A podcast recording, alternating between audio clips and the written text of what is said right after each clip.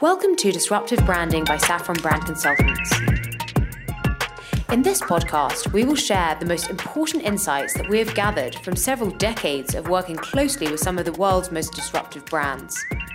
We will show how every business, startup to enterprise, can design its brand using disruptive thought and action from how to sessions with members of our executive team to conversations with our clients, learn firsthand how to position your brand to compete with disruptive challenges and to challenge and disrupt yourself. Hi, everyone. Welcome to episode eight. I'm Emma Daniels, a senior program manager at Saffron, and I'm joined by one of our creative directors, Matt Atchison, and retail specialist Daniel King, a partner of Saffron. Uh, in this episode, we're going to be discussing the role that environment plays in the brand experience. So, we're going to look at how it can really bring a disruptive brand alive, both inside and outside of the business. Um, so, let's get started. Um, first and foremost, I think it would be good to start with uh, what are branded environments? A branded space doesn't mean putting your logo above the door, obviously. Um, you know, a branded environment is uh, a space in which your audience, gets the opportunity to interact with your brand. Um, and these spaces are not necessarily, uh, we're not just talking about retail here, you know, these, uh, these, these spaces can be dedicated to different groups. Uh, we might be talking about customers, or we might be talking about employees, or we might be talking about even partners that our brand has then is it's a really really big opportunity for brands to get their purpose and their values across. I think it would be great maybe if you could tell us a little bit more about uh, specifically customer focused brand environments. I think you know customer customer focused brand environments obviously we're primarily talking more about retail and possibly to a certain extent hospitality. Um, you know these are obviously important audiences. And I think we, we sort of think perhaps more traditionally about um, uh, brand experiences being that precisely that the interaction with customers. You know, we think of retail, we think of shops, we think of hotels, we think of uh, those interactions. Um, and these, obviously, on one hand, in terms of purchasing, it gives the, the, the customer the opportunity to physically see, try, touch, interact with the product perhaps that they want to buy. Um, but on the other hand, of course, what it's doing is, is giving you the opportunity to create a relationship with your customer, um, i.e., uh, a dialogue with your customer, um, where you're you can attend to them face to face. You can create uh, an emotional connection to them. So it's a very, very important um, has a very important role to play, really. Yeah, I mean, I would say that uh, customers have become much more uh, demanding. Their expectation of uh, a level of service, a level of experience, um, uh, how they are treated, the convenience within within the the, the physical space. Um, generally, in life, everyone is becoming much more uh, demanding. Yeah, yeah. And I think so that, that is part of the reason that we need to see brands becoming more flexible, more agile, and within those physical spaces for brands, they need to become relevant. They need to constantly refresh and stimulate their customers. So yeah, that's that's it's interesting that you raise that, Dan, because um, I think it's fundamental that brands, you know, that they really understand what their client is about, what, who their customer is, um, and find those ways of engaging with them. Um, it's almost like you're trying to create almost a kind of a sense of community with that customer. You're trying to make them feel part of your community, part of your brand. You want them to, to be living it. So it's interesting because I think, yeah, brands really do need to respond um, and, and understand, really get under the skin and understand the needs aspirations, um, you know, and, and, think of those innovative, surprising ways that they can connect and create those connections to to their um, to their customers. It just brings to mind, you know, these um, the, you know the way that some of these experiential things can can really come to life. I just suddenly was thinking about you know when hotels started to remove uh, reception desks, you know the traditional frontier, if you like, between customer and and uh, the, the the hotel service was this desk between you and them. And of course, hotels have started to gradually. Uh, some hotel brands have have been eroding those and and being much more. Uh, open and uh, giving those check-in services face to face on a on a pad or a or a mobile device. Um, you know, and also restaurants becoming more innovative and, and creating experiences and surprising clients and creating a, uh, an engaging environment. And I guess, you know, even sort of thinking about the, the Starbucks, the, the typical Starbucks example of them writing names on cups was, uh, you know, a very meaningful way to create a connection to that client, uh, create a sense of community, a sense of emotional connection to that client. So there's there's uh, brands are doing this, um, and it'll be interesting to see how how the, how it evolves as digital plays a bigger role in in uh, in the physical environment. A lot of brands are becoming a lot more responsible. They are becoming much more aware and uh, globally how they should be related to by by by the audience. And so, for example, some someone like Timberland, who have always done fantastic stores, uh, and you would talk about uh, the kind of their their lifestyle effect that they sort of create within their experiences and wonderful touch points and climbing walls within big uh, stores. Now they're actually becoming a little more, uh, much more profound. That their their their concepts are built on uh, sustainability, being eco-friendly, for example. Yeah. yeah, it's an interesting point that actually, because of course, you know, customers are now they're demanding that of their brands. You know, there's a sense that the brand has to be much more transparent about their their eco credentials. Uh, you know their their policies have to become much more visible. So in actual fact, that also becomes a point of engagement. So that's super interesting. I think you know we've covered some good points on the customer. I think what would be also be interesting is actually to dig into how is sort of employee facing different from this. So, I mean, actually, employee facing is not different from this, really, uh, in the same way that uh, you know a customer might be demanding of the of their brands that they're interested in looking at. Um, so employees also uh, can be very demanding of their employers. So uh, and certainly I think there's a new generation, uh, a younger generation who. Um, perhaps their expectations are, are, uh, are a lot higher. They're not they're not like the expectations of our parents, you know, who just wanted a, a job. Um, and if you were lucky, you know, you got paid at the end of the month. You know, they are demanding more than just uh, their salary at the end of the month. They are um, expecting, you know, an organisation that uh, engages with them.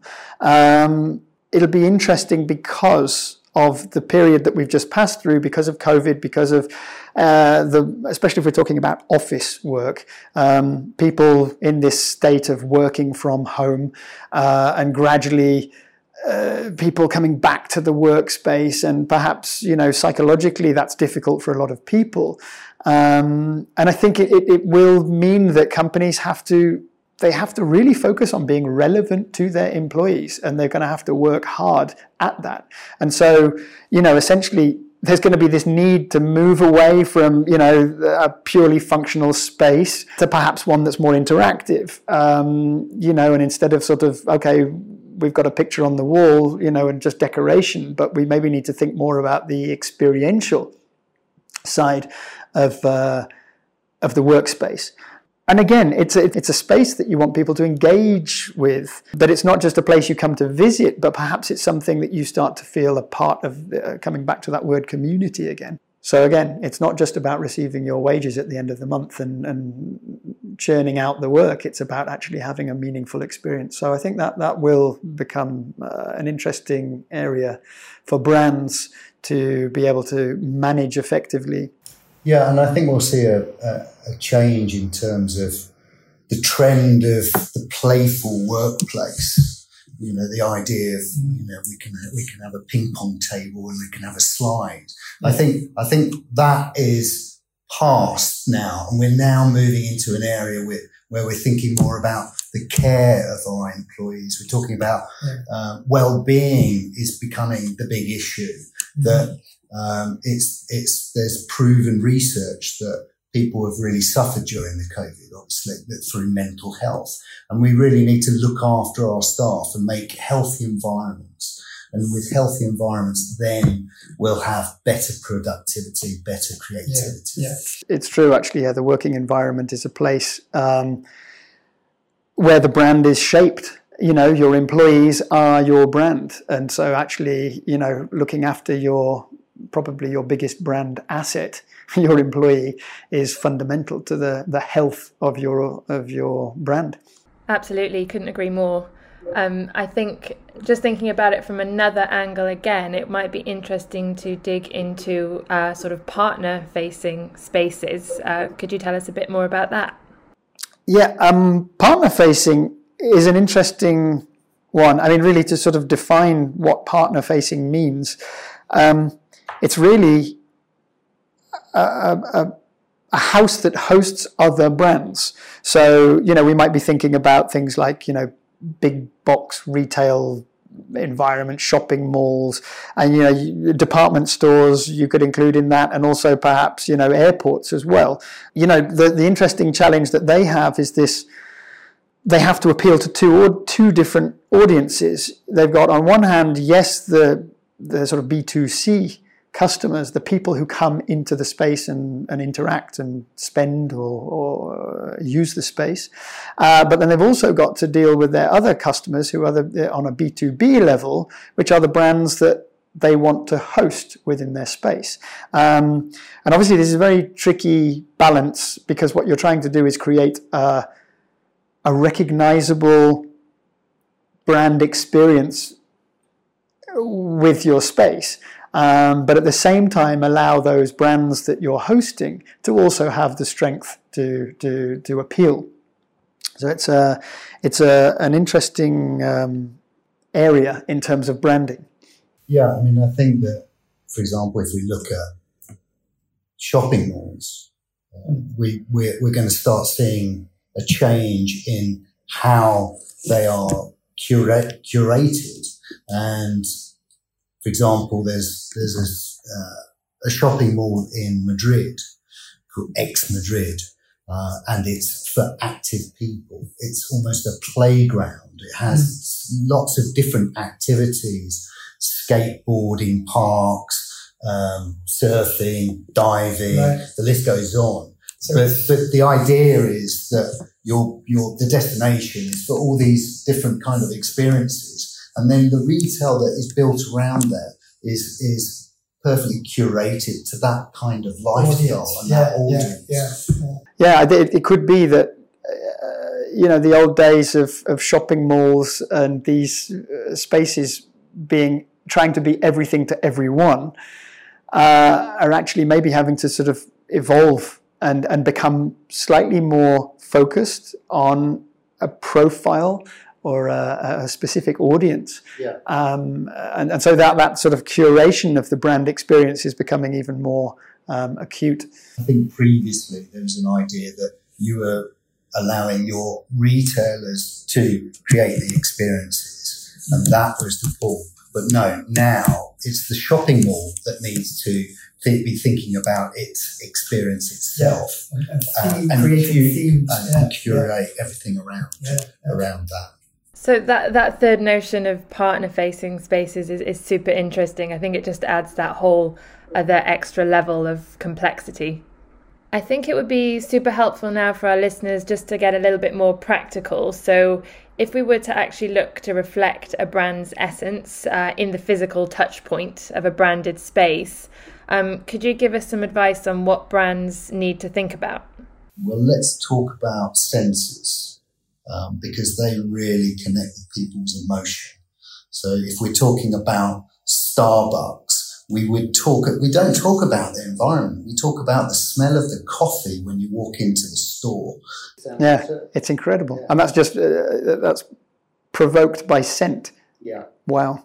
Absolutely. Or Victoria's Secret, they play the, the same music that they have on the catwalk shows, they have in their stores. Or when you step into a Jo Malone store, they offer you bubbly while you're browsing. Yeah, so they're real uh, kind of special brand moments, really. They're, they're, they're signature brand moments that, that become super memorable, uh, signature uh, experiences for that brand. So yeah. Absolutely, and then and then you have bigger ideas. Which this one is when you hear it, you go, "Why didn't they think about this before?"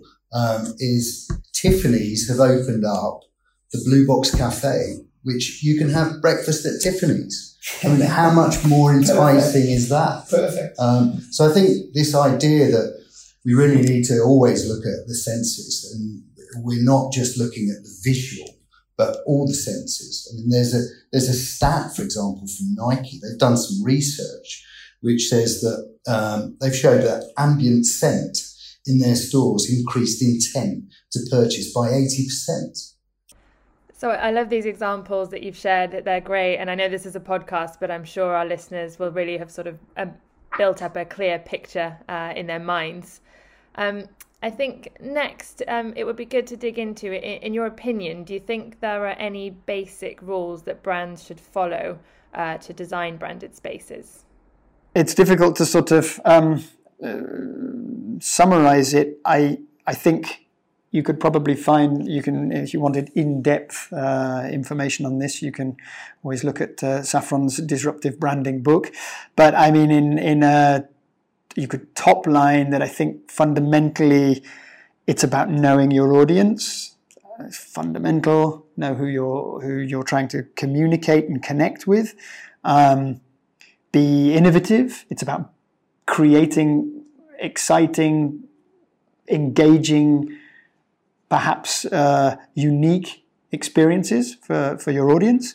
Um, and probably also, uh, I would include uh, thinking digital um, I know it sounds a bit weird when we're talking about physical, but I think the what our learning from digital is that everything is iterative, everything is changeable, things can exist in a beta way. Um, and really, there's no reason why the physical space couldn't uh, be the same, and that we allow our physical spaces and environments and brand environments to actually evolve over time.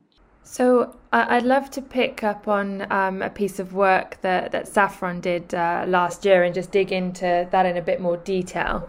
Um, so last year we worked closely with, with RIA to connect digital and physical experiences sort of more effectively. Um, perhaps you could tell us, Matt, a little bit more about uh, the challenge and how some of these rules you've mentioned helped to solve it.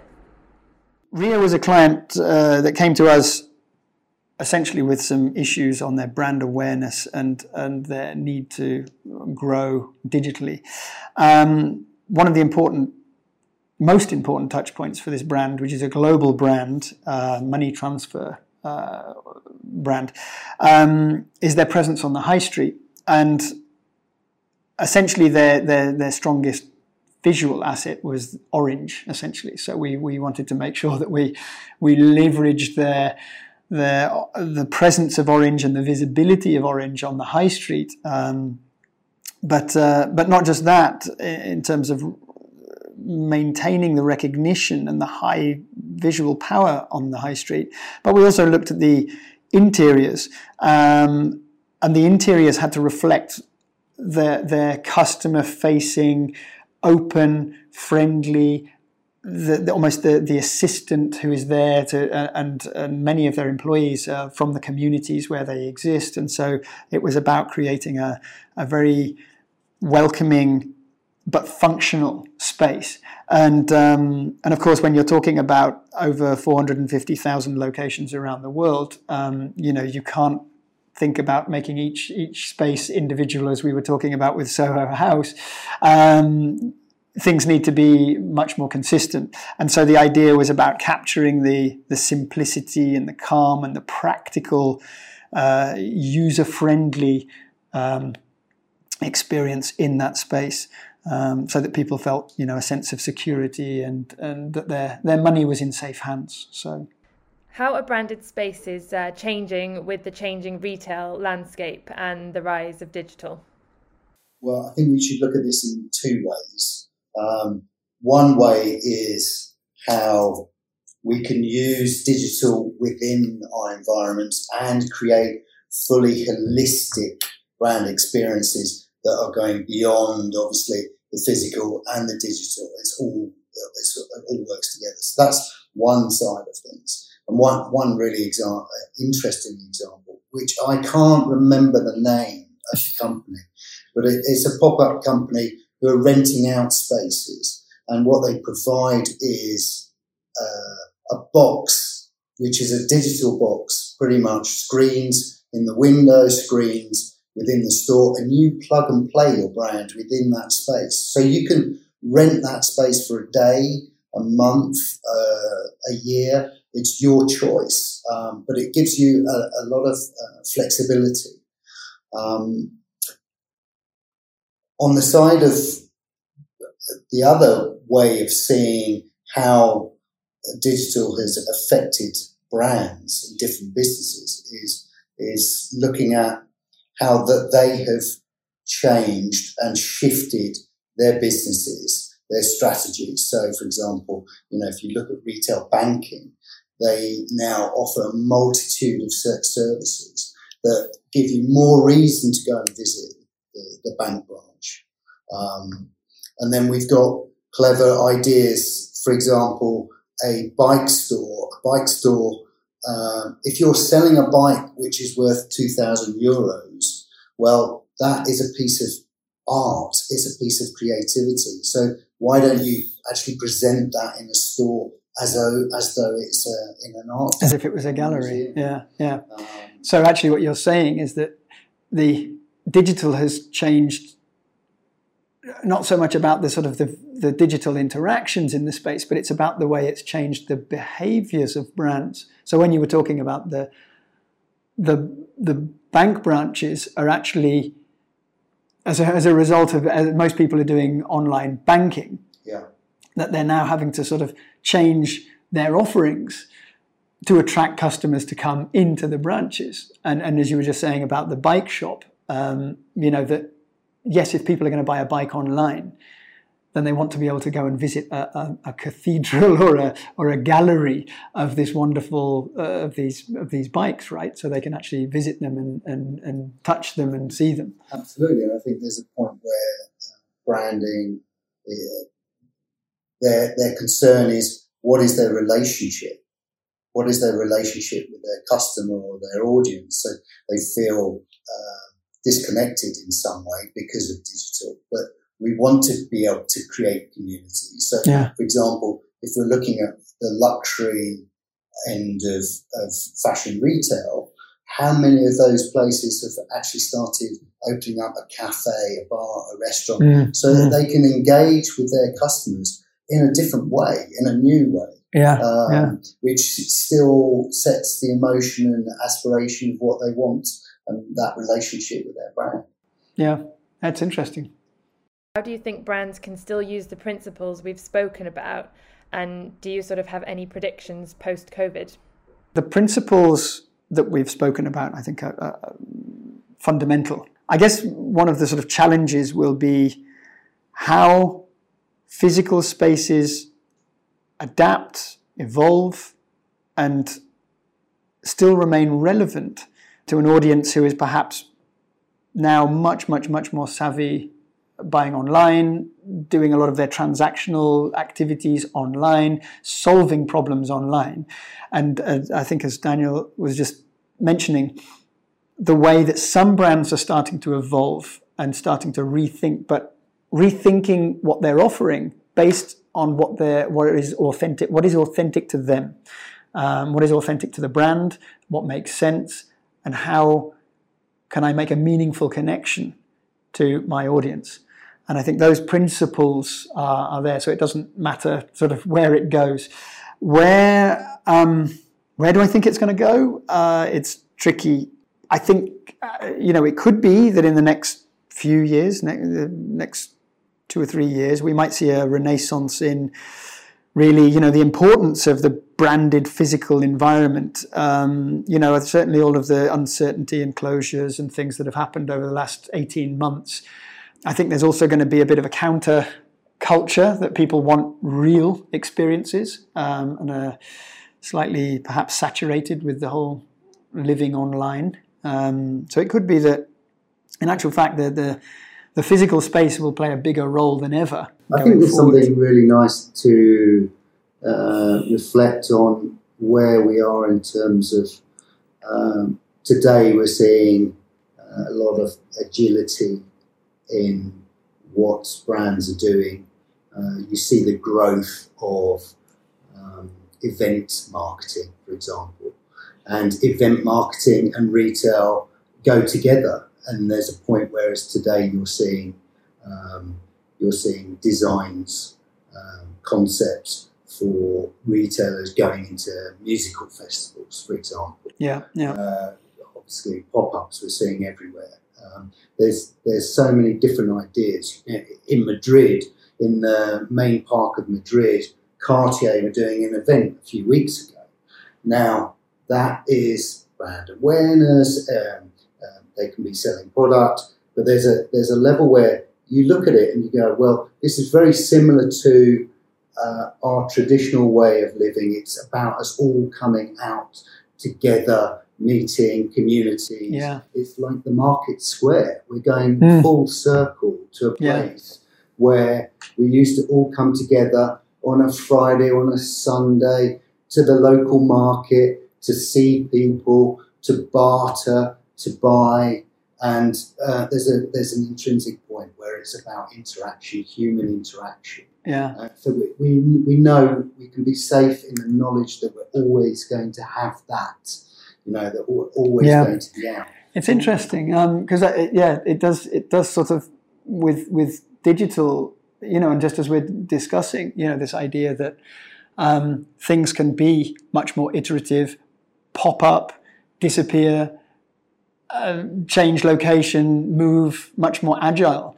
Um, it does start to sort of hark back almost to the old days of markets where you know uh, uh, somebody would come in, set up their little stall or their brand experience, and people would come and visit for that day, and it was a it was a that was their little brand experience, and they would pack up and disappear. So it could be, who knows? Maybe digital starts to um, move move physical spaces in that direction. The, the, yeah. the, brands need to be elastic, flexible, adaptable. They need they need to be able to uh, move with their customers. Absolutely, Dan. I think um, that's it. You've you've you've said it. Uh, brands uh, are in flux. Uh, brands have to evolve. Um, you know, digital is always evol- evolving.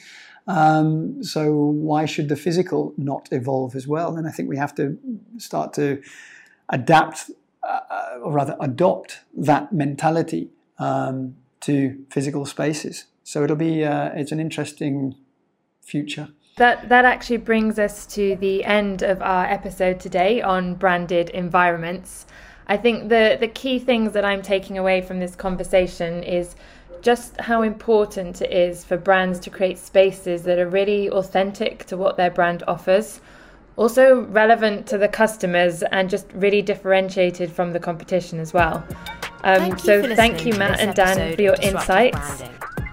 If you enjoyed this episode, make sure you subscribe and do leave us a review wherever you listen to your podcasts. It helps other brand lovers to find us.